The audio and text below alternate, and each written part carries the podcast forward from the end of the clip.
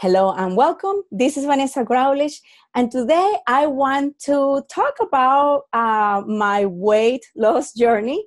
I have this project that I want to lose weight, get fit, and become a Zumba and a teacher, a yoga instructor.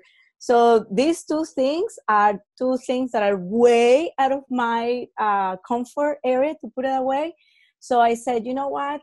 Why not do it, master it, and just feel good about it. So this is basically how this project started. Since I was uh, little, I'm from Venezuela, and I'm my I'm 40 years old, so you kind of have an idea of my generation eating habits. And I come from the generation, you know, of Twinkies, like all of that junk garbage that we used to have in the 80s and then, of course, I was uh, an overweight kid during my middle school, then high school. Then in high school, then I lost weight. And then when I, so I was always like, I want to say the word chubby. I hate that word, but yes, I was a chubby kid and I was a chubby girl. And I tell you that it never really bothered me to because I always felt like my personality made up for the fact that I didn't look, you know, appropriated to put it that way how not appropriated, but I didn't look uh, not fit. Like I didn't just basically look my best to put it away because it's not about being skinny or being fat. No, it's about feeling good and being able to turn around, being able to shave your legs. That's how I feel. Is feel good is about being able to be mobile, being able to have flexibility. I don't want to be a bone. I don't care about that. And I think like uh, again, I want to just make sure that I put this disclosure. I'm not a doctor nutritionist or anything like that. I'm just basically discussing here my own experience because I want to make this a project that hopefully I can finish. And I feel like if I don't document it, it might be a little bit harder to follow up. So I am a chubby kid, whatever. Then I go to college, I lose weight. Actually, no, I lost weight when I was not, not lost weight, but you know how it is when you turn 18 and you're kind of like, okay, welcome world. So then my weight was good. Then I got married. My weight was okay. Then, when I was working for a HEMAS group, I had a lot of pressure because I was a 27 year old running a business, working like a dog from six o'clock in the morning all the way to like 10, 11 o'clock every single day. I had the center open for seven days a week, almost a 24 hour, because I was just saying, this is the time. If I don't do as much as I can, then this is just not going to work. So, because of that, um, I was very happy with my outcomes with a HEMAS, and then uh, you know I sold the business. And but those ten years, they were you know I put a lot of investment with my time. I was sitting all the time, and I remember that I had a lot of lollipops because I will have lollipops for the students. I had a lot of students that were Jewish, so these lollipops were kosher and they were perfect. And I said, perfect, everyone can eat the lollipops. And I always felt like maybe the lollipop, I'm very wrong of me because I should not be promoting sugar and lollipop but um, I was like, oh, you know, maybe with the lollipop you you you get less stress. And of course, I was lollipop after lollipop, and that basically was just a catharsis to put it away. I go, you know, obviously you're sitting the whole day, you're eating junk. The other tutors were, you know, students, and they will bring pizza. And I was like, of course, I've been working the whole day. How am I going to reward myself with a pizza? And that's basically the habits that I had. One good things about myself, and don't ask me why I hate beverages that have gas. So I don't drink, I don't like alcohol, and I don't like anything like Coke or like Pepsi or like any sodas. I can't stand that. But um, I used to drink coffee with milk and sugar. Then I cut that. And now I just drink coffee like just black coffee because I realized that when you go and you get those frappuccinos and all that, that's really not coffee. And then when you start drinking black coffee, this is what happened to me. Then I was like tasting the caffeine and the bean, and I was like, yes, what I am, you know, I just felt like I was cheating myself, you know, drinking the real coffee. So then from there, I was working, working, working, working, and gained a lot of weight. And then there was a point that I was 34 years old, and I said, enough. I have to get back in shape. At this point, my husband and I were like, okay, do we have children you know what do we do and i said if i have kids at this weight i'm gonna just basically become a diabetic and that was my biggest concern because genetically, my father uh, passed away.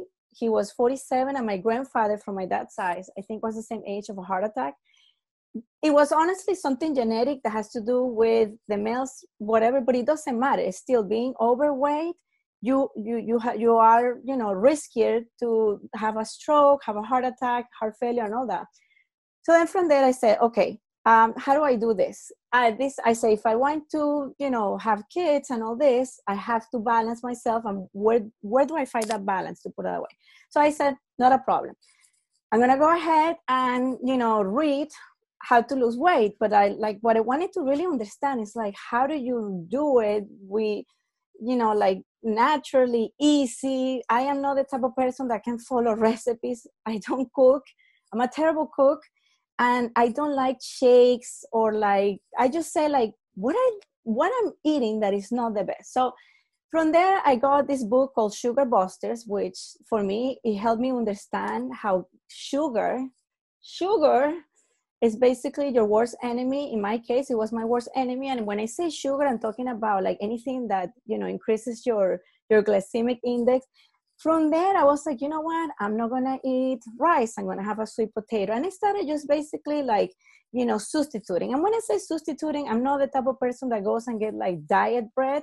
I just say i just shouldn't have bread. Or you know unless it's a meal that i really want and like i want to eat it with bread then i just treat myself so just those little things i learned it on the way i lost the weight um, then i got pregnant and while I was pregnant, I had, uh, it was just awful. I was working from home. This is 2016. And I could only, it was bad because I had this uh, condition that you just basically eat and you throw up and you throw up. And I had zero energy. I lost a lot of weight. And all what I could eat was Ensure, basically like just, uh, you know, nutritional drinks. And I just had the worst time of my life because I was nauseous from the beginning all the way to delivery day. I think like I had natural a natural birth when the placenta came out, and I'm sorry if I'm being gross with this. If any man is watching this, it doesn't matter. It's good to learn. When the placenta was out, I felt like my hormones were like, wow. And the first thing I asked, I was like, can I please have a glass of water with ice? because I couldn't even drink ice or water because I had to basically like be limited of how much I will drink because I will just throw up even if I drank water. It was awful. So then I had Vera, and of course, being a mom, working from home, I just basically let myself go because it was Vera, it was work, and this is the time that i was also uh, the president of the association because i was like of course i can do this. And it was just so much work work work work. Being a mom working mom be the president of the association. And basically i did not become the president of the association at that point for by choice by like oh i want to do it. It was just necessary. We had like two hurricanes and if someone didn't take over it was just going to be a problem. And i said if i don't take over and i you know make sure that we figured out how to get out of this mess, then of course, you know, my, the repercussions are going to be worse. So all of this stress, and of course, uh, just naturally, then um, there was a point that I said, Peter and I discussed, and we're like, okay, let's just take a break. And this is when we go to Asia. And when I go to Asia, um, wow, that just basically like affirmed my my my thoughts of, about sugar. Everything in in China, when you eat it, had no sugar. So I remember they brought like this cake. Anytime the kids will graduate, they had like these cakes with like um like a white cream, you know, like the egg cream that you make. And you know, it looks so good. And then they put like fruits on the top. I remember like the kids were given like these huge pieces, and I was like, oh my god, these kids are gonna be jumping off the wall.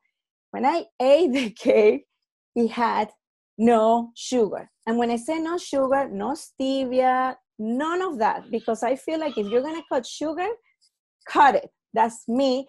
Because for me, what I what I learned in China is that they don't eat sugar and they don't eat lactose. Like the people that I was around, at least, and in Asia, and honestly, none of them had a well, maybe out of like 30 of the Chinese teachers, there was one that was overweight. And when I say overweight, like like she, she could get fit like in two months to put it that way. And i just felt like wow these people really understand how to do it to put it away and when you see them eating they will they will eat like soup in the morning. They don't eat bread. Um yes they do weird things and whatever. It's a culture thing. Like sometimes they will snack on like rabbit like it was like a rabbit i didn't know what it was but it was something with a rabbit or they, they do like weird things like that but at the same time they question why would i eat french fries? And i was like you're absolutely right. French fries are way much worse than eating this little thing. Anyhow the point is that i stopped basically um, I, the thought of like oh maybe if i have this and it tastes like if i put a stevia or whatever I said you know what? I just want my brain to forget how sugar tastes like. And that's when i started feeling the reality of how the food tastes when you actually cut sugar or you cut like bread. And how i substituted it it was just basically with sweet potatoes so i thought that sugar busters was a good start because it just um, basically you know was based on the glycemic index. And i felt that everything that had like you know that will not like pick your glycemic index was healthy. Fruits that you know no banana but like if you if if you eat like certain type of fruits and you do feel that your body is telling you thank you. So from there i come back from asia and god i had literally like tip off again like my weight was bad because all what i ate in china was noodles and noodles and noodles and rice and rice and rice.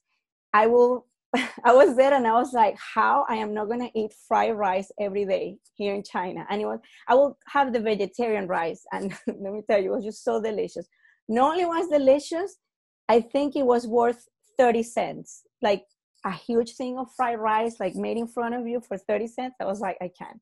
I'll I'll deal with my weight when I come back to the States. So this is where I am right now. So then the pandemic happens, and of course everything was much more limited, the stress I remember going to the groceries and, you know, like everyone, like the snacks will last basically like the snacks that you will buy for like for two weeks. Everyone had eaten them by like two days because the level of stress of 2020 was just like beyond awful. Anyhow, from there, I say, just like anyone, you know, said, I'm gonna do this. I have been, I was a YouTuber in 2008 but my videos don't show my face it's all they're all instructionals.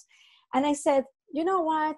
I have to do something that i see myself all the time so i can actually because you don't go out you don't do things you just basically like god you're in you know in the house the whole day talking to a computer. And i said i have to do something that motivates me to get my hair done get ready because when you are a mother and you work from home and you have so much going on man it, it's it just you know it just it's just so easy. And i'm not saying this is an excuse but it is very easy to let yourself go because your needs are the ones being taken care of at last. And it's not something that you don't you do it purposely but if you have for example if you're homeschooling like i'm homeschooling too you have to you know you already planned three hours in the morning that they could have been for you but now they're not because you're a mom. So it is it is you know stressful. No i don't want to say stressful it's challenging because we shouldn't see life like that either but it can get to that point if